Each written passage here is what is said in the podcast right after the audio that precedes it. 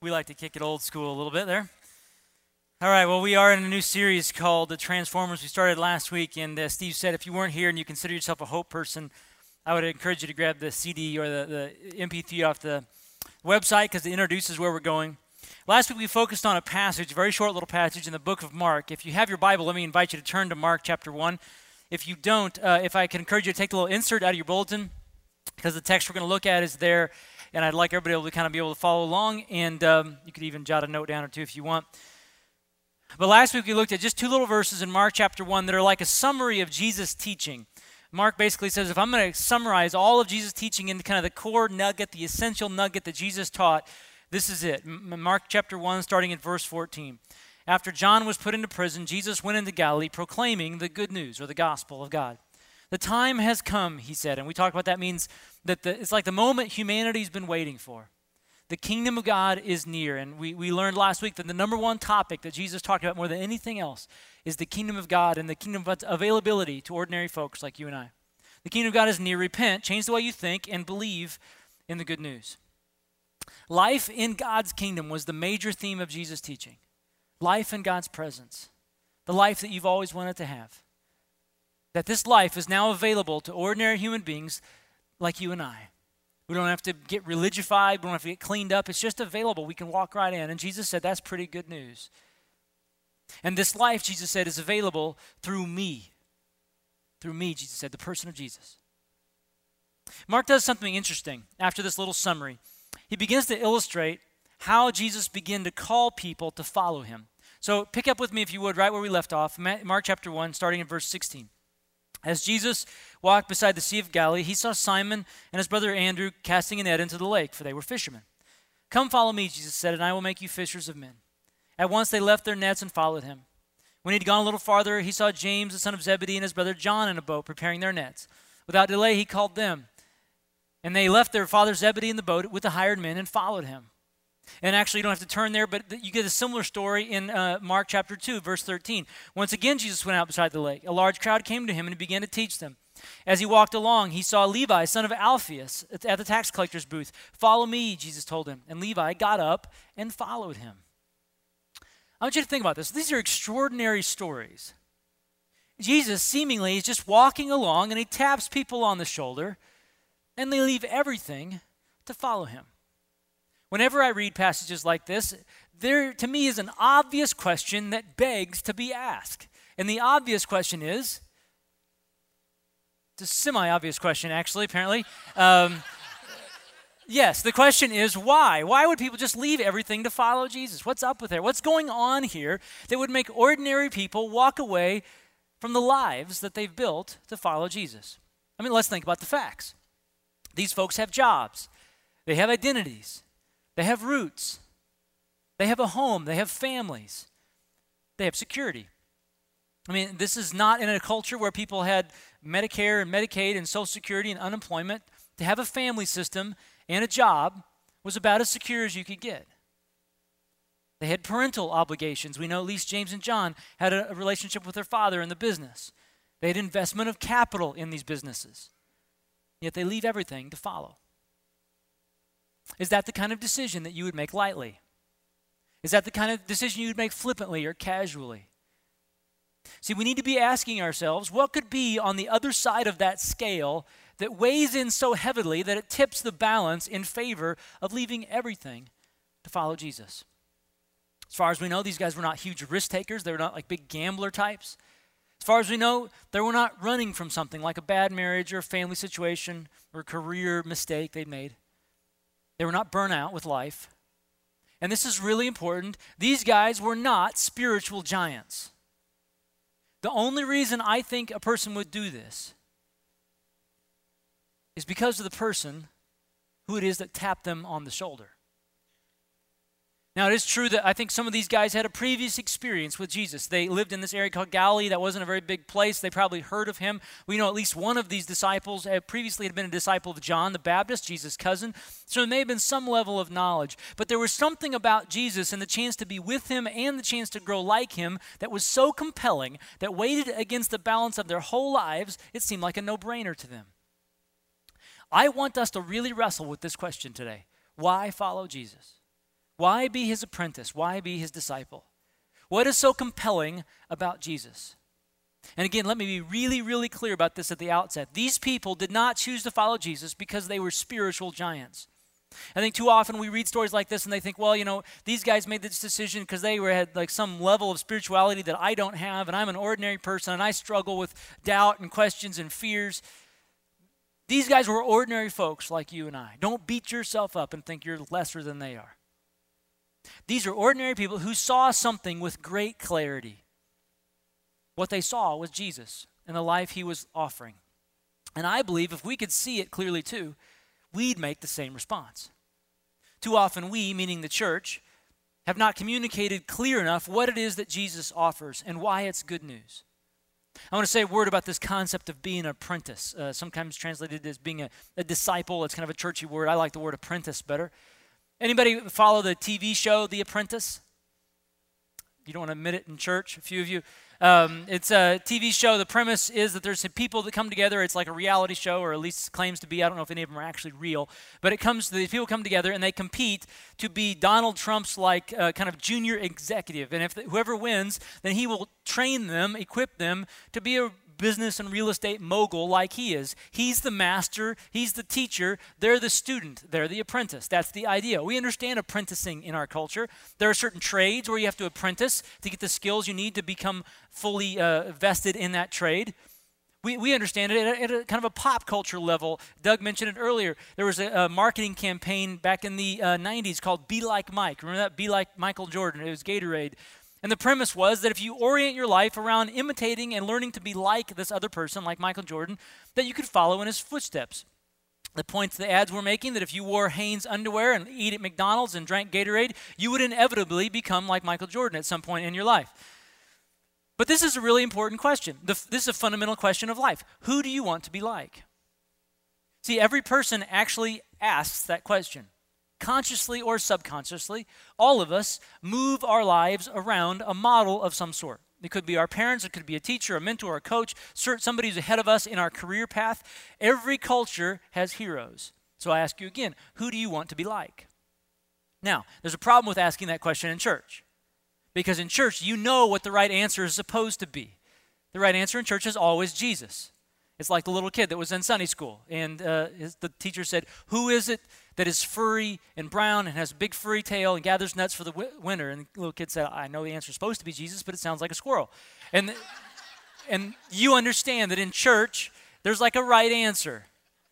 And so we give that answer without really thinking about it. But here, I want you to really take that question seriously. Who do you want to be like? Really, who is it that you model your life after? Your career, your family, your money management, your relationships. Who do you want to be like?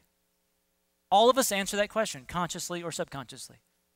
I would argue that all the stuff that culture offers as the stuff that satisfies our soul money, pleasure, success, stuff that none of those things ultimately satisfies our soul. It will not lead to a life well spent.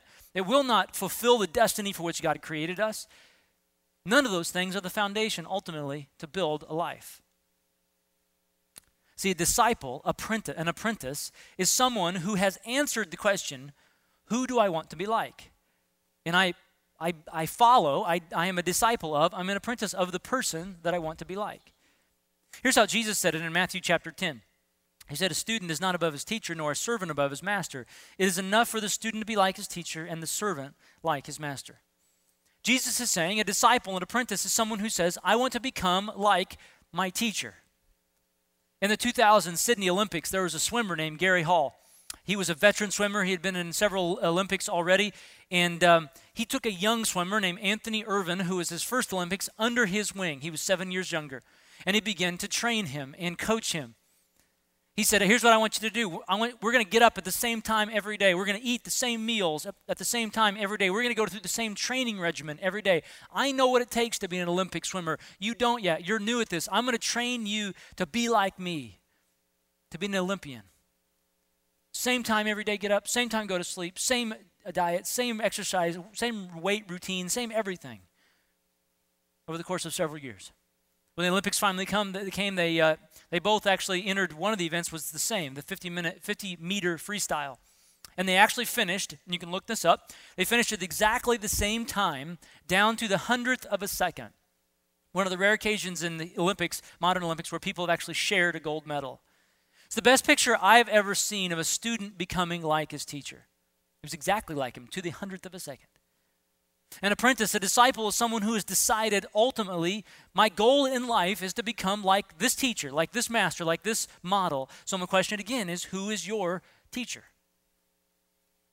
An apprentice and a disciple of Jesus is someone who says, He's my teacher. I will learn to live life as Jesus would if he were in my place. These people that followed Jesus, that left everything to follow Jesus, did it because they were convinced this was their one shot of living as God intended them to live. They were convinced this was the opportunity of a lifetime.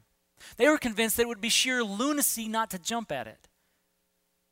But again, these are ordinary people, not spiritual giants. But they understood what was being offered. So, in the time we have left, I want us to unpack that question why follow Jesus? Why was it such an obvious decision? And the first thing I want to point out is Jesus knows what he's talking about. That may sound very simple, but I want you to think about this. Jesus knows what he's talking about. Go on in Mark chapter 1, if you would, kind of picking up where we left off, verse 21. They went to Capernaum, and when the Sabbath came, Jesus went into the synagogue and began to teach. The people were amazed at his teaching because he taught them as one who had authority, not as teachers of the law. That word authority is an important word. There's several different words for authority uh, in the original language of Greek that the New Testament was written in. And this word means bestowed authority. The idea was like a messenger that was sent on behalf of a king. He was speaking not on his own, he was speaking on behalf of the king. His words were the king's words. That kind of authority. They recognized there was something special about Jesus. It wasn't just that he was really educated, he was really well learned. That would be the, the teachers of the law. They were educated, they had the authority to come from study, but this was more than that. There was more than just the force of his personality, his charisma. There was something special, like he was anointed. Now, the first piece of this had to do with the fact that Jesus simply spoke the truth. Here, here's a, I want you to think about the implications of speaking the truth. Here's a question for you Do you expect to hear the truth, the whole truth, and nothing but the truth from like your political leaders? How about from CEOs of businesses? See, we live in a culture where we expect spin. We expect deceit. We expect people to hide the facts. We live in a world where we don't expect someone to speak the truth. We expect people to say the check's in the mail when it's really not. We expect people to keep secrets from their spouse. We expect people to fudge on reports. We live in a world where there's a continual flow of non truth. There was a study that was done, interestingly, by a secular organization, and I emphasize the secular part because I wanted you to know there was like no moral agenda that this organization had. They just did, simply did a survey. They wanted to find out about deceit in our culture. They said the average person lies or deceives, not an overt lie, but deceives, spins something, shades something a little bit, you know, uh, exaggerates, whatever it would be. The average person lies or deceives 200 times a day. That's an average person to encounter someone who really spoke truth, that's a remarkable thing in and of itself.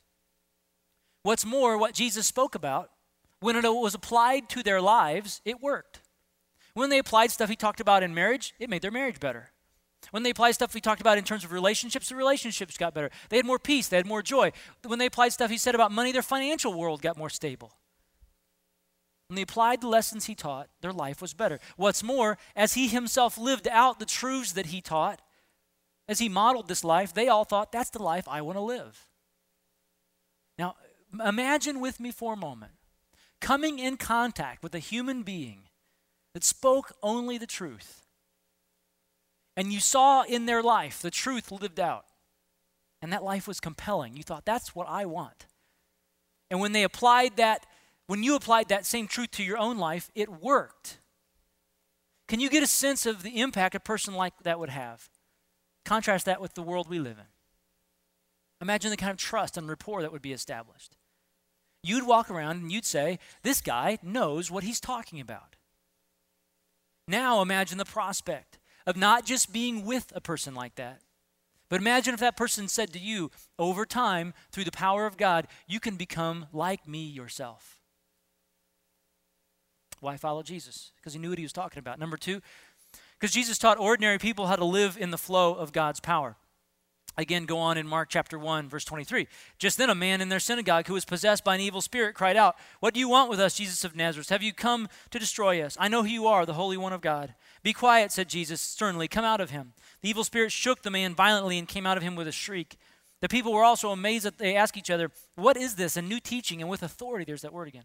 He even gives orders to evil spirits and they obey him. News about him spread quickly over the whole region of Galilee. This is a man who lived life tapped into the power of God. Imagine for a moment coming in contact with that kind of power. Power in any form is pretty impressive. When I was in middle school, uh, growing up in Southern California, uh, Hulk Hogan came to my, my junior high, my middle school. His niece went to my school, and uh, he was shooting a music video. I don't know if you know that Hulk Hogan is uh, uh, not only a, professional wrestler, but he was apparently a musician as well. I say apparently. Um, I don't know, there's a lot of evidence to that, but he was. So he did this music, rock and roll song, and he did this, he wanted to shoot a music video. And one of the scenes, he wanted all these kids to come running around him because it was like the whole Hulkamania. How many of you are Hulkamaniacs? You know you were. Okay, very good. So anyway, uh, we we had you know they had took us all out of school for the day, which was probably money well spent on my parents' part. And um, they had us gather this parking lot, and he would come rolling in on his Harley, and we would come running out. We had to shoot it over and over and over. They had the big cranes with the cameras shooting at us, you know. And you actually, if you go to YouTube, you can see this music video. It's still there, and you can see um, me uh, running out. Look for somebody who has roughly the same build that I have right now uh, um, when I was 13. But anyway, just being around that guy when I was in middle school, enormous guy, like six foot five, huge muscles and buff, and you know, just uh, power is impressive. It, it, can be mechanical power, like a race car, a jet airplane. It can be political power, like the head of a state, or a head of state, or a president, or a king, royalty. It can be financial power, like Bill Gates or Warren Buffett. I mean, any any kind of power, physical, mechanical, political, financial, social power, intellectual power. Power in all of its forms is impressive. But again, imagine for a moment coming in contact with a person who seems to have tapped into, connected to, has access to the power of God.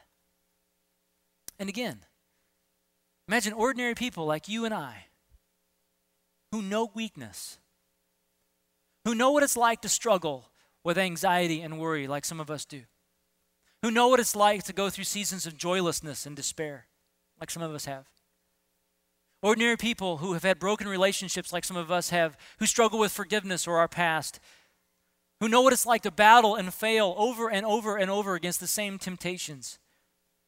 Ordinary people, like many of us, who know what it's like to hurt ones we love.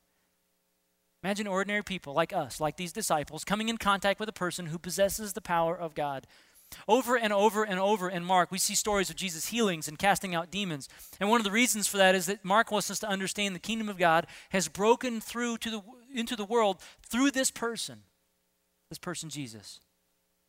So Jesus was constantly saying to folks like us, ordinary folks who know weakness, who are dissatisfied with our lives, don't be afraid. For the power of God has now broken through into this world through me. It doesn't mean all your problems are going to get solved the way you want them to. It doesn't mean everything's going to go your way from here on out. It doesn't mean your life will be easy, but it does mean it is possible for you to live life without fear. And Jesus modeled this. Remember the story of Jesus in the boat during the big storm? They're all scared for their lives. Where's Jesus? Sleeping. He's not afraid. And what's amazing, his followers, his disciples, his apprentices, who are ordinary people like you and I, who knew weakness and frailty, they actually really began to live the same kind of life as well. In the book of Acts, we see Peter, who is standing in front of the governmental officials of his day, being told, If you continue to talk about this guy Jesus, we'll beat you, we'll throw you in prison, we'll kill you. And he said, Judge for yourselves what you think is the right thing to do, to obey you or God. We can't stop talking about what you've seen and heard. And it says they were amazed because they knew these guys were ordinary Galileans, but they were fearless. Look at the Apostle Paul, who said, Nothing can separate us from God's love. And he lists all these horrible things. But he said, But none of them can separate you from God's love. In fact, in another place, Paul said, You know, if I die, that's a good thing. I get to go be with God for eternity. That's a win. But if I live, I get to keep on spreading the, the gospel and expanding the kingdom. That's a win. Nothing can happen to me in life that's not a win. Imagine receiving adequate power for life the power to be transformed, the power over time to gradually become the person that you long to be. 18 times in Mark, it says that people were astounded by Jesus. Why? Because he lived in the flow of the power of God. And he said, If you become my disciple, my apprentice, you can learn that too. The third question, why to follow Jesus? Third answer is Jesus touches and he heals. Again, going on with Mark chapter 1. A man with leprosy came to him and begged him on his knees, If you are willing, you can make me clean. Filled with compassion, Jesus reached out his hand and touched the man. I am willing, he said, be clean. Immediately the leprosy left him, and he was cured. You know, no self respecting rabbi would allow himself to be touched by a leper. And this wasn't just about kind of the unclean, like germophobia kind of thing. There were spiritual connotations to this. In the Old Testament, leprosy was listed not just as a physical affliction, but as a spiritual affliction. You were defiled, you were spiritually unclean, and as a result, you were not allowed to go to the temple and make sacrifices for your sins. If you couldn't go make sacrifices for your sins, there was no blood shed for the atonement of your sins. If there was no blood shed for the atonement of your sins, then you still live trapped in your sins with the guilt and shame associated with that. So to have leprosy was not only a, a physical death sentence, it was not only a relational death sentence because you had to live outside the city in like a little slum area, but it was a spiritual death sentence. You were trapped, isolated from God. I want you to imagine living that kind of life. Never knowing touch, never knowing the embrace of your kids, never knowing a handshake or a hug of a friend, never having a pat on the back at work, never walking arm in arm with your spouse, never knowing physical intimacy, never having your little boy or a little girl snuggle up on your lap by the fire. Nothing. Just loneliness and despair.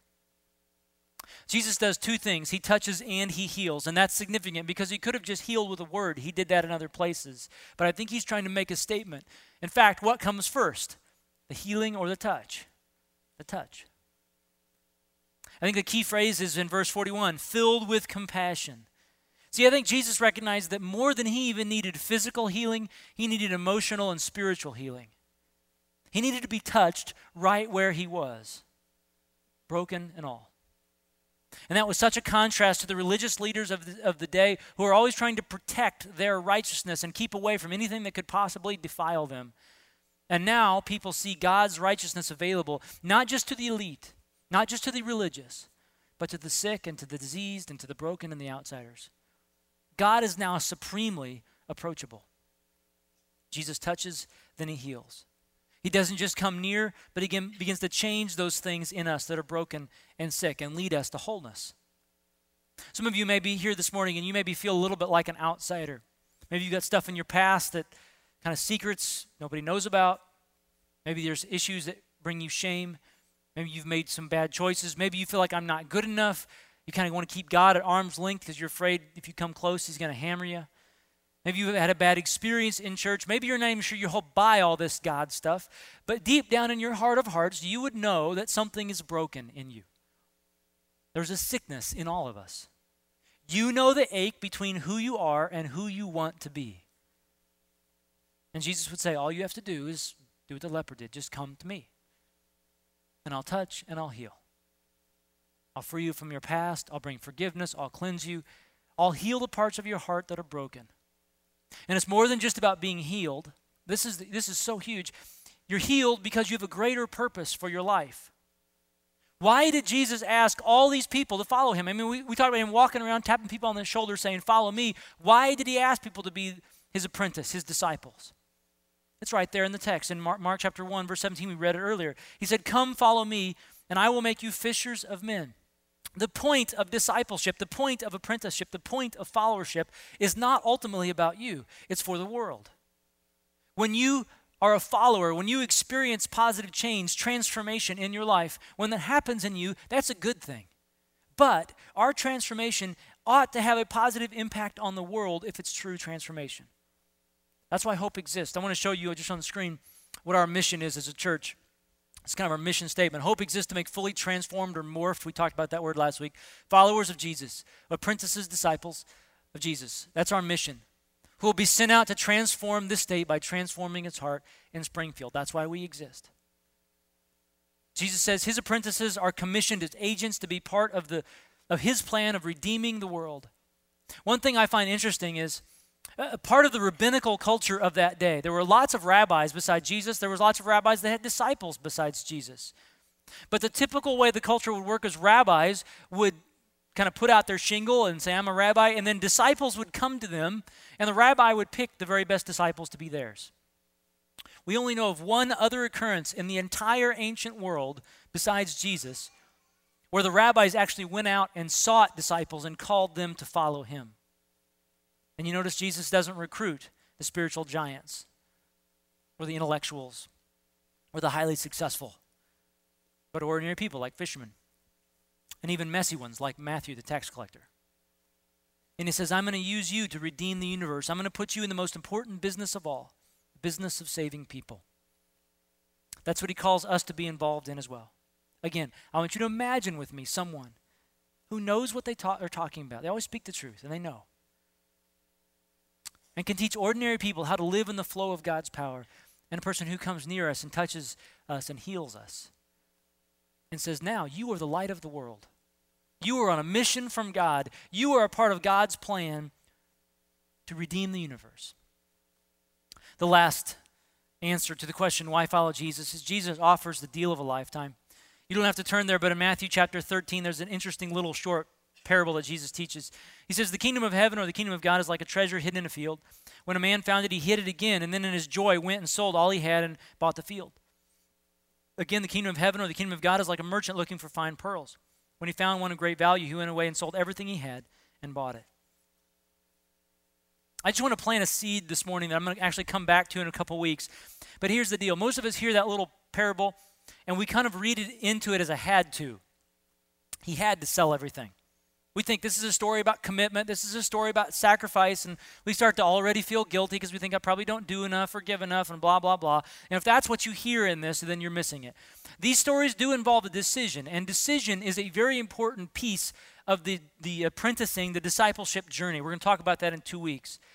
But you need to have cl- crystal clarity on this. Look back at verse 44. It says, When a man found it, he hid it again, and then in his joy went and sold. In his joy. Selling everything was not a difficult decision. Th- this was not a big risk for him. This was not him being spiritual. This was not him being noble. In his own eyes, he was just being smart. He would see himself as stupid not to do this. He just can't believe how lucky he's gotten. I mean, to put this in modern terms, imagine you by luck find out that the winning Powerball ticket for the lotto, a $100 million payout, is in the trunk of a car that's at a dealership down the street. And it's a sure thing. This isn't a gimmick. This isn't like a scam. It is there. It's in the car. And if you buy the car, you can have whatever's in it. Cost of the car is $35,000, but you have to pay cash for the car. Wouldn't it be stupid of you not to just sell what you had to sell? Cash out whatever you had to cash out, retirement, stocks, whatever. Get a loan if you need to, whatever you have to do to buy the car. You're not sacrificing. You're not making doing anything noble. You're not doing anything spiritual. You're just being smart. That's the implication of what Jesus says. There's a TV show that came out years ago about a guy who had that kind of luck, just lucked into something like that. There's a story about a man named Jed. A poor mountaineer barely kept his family fed and then one day he was just out shooting at some food, and up through the ground came a. Yeah, he didn't respond to anything else in the whole message, and then you know that. Yes, oil that is, black gold Texas tea. So what did he do? He moved to California. Where in California? Beverly Hills, right. He just can't believe his luck.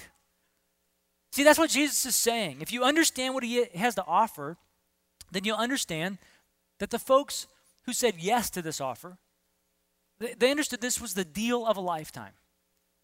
They weren't spiritual giants or martyrs or even crazy people. They just, they just saw themselves as smart. They thought, what else can I do? This is the only sane option. So, in two weeks, we're going to talk about the importance of the decision that we have to make. Next week, we're actually going to get really practical and talk about how do I live out the principles of being an apprentice in my daily life. But here's all I wanted you to do. I, have been very careful last week and this week to not give you a lot of application because I want you just to wrestle with some ideas. And I'm going to ask you to ponder this question Who is your teacher? Who is your master? Who do you follow? Don't just give the churchy answer, but think about it. Who's your life modeled after? Really? And then answer, ask this question why follow Jesus? Have you really wrestled with the fact that he knows what he's talking about? That he taught ordinary people like you and I how to live in the flow of God's power.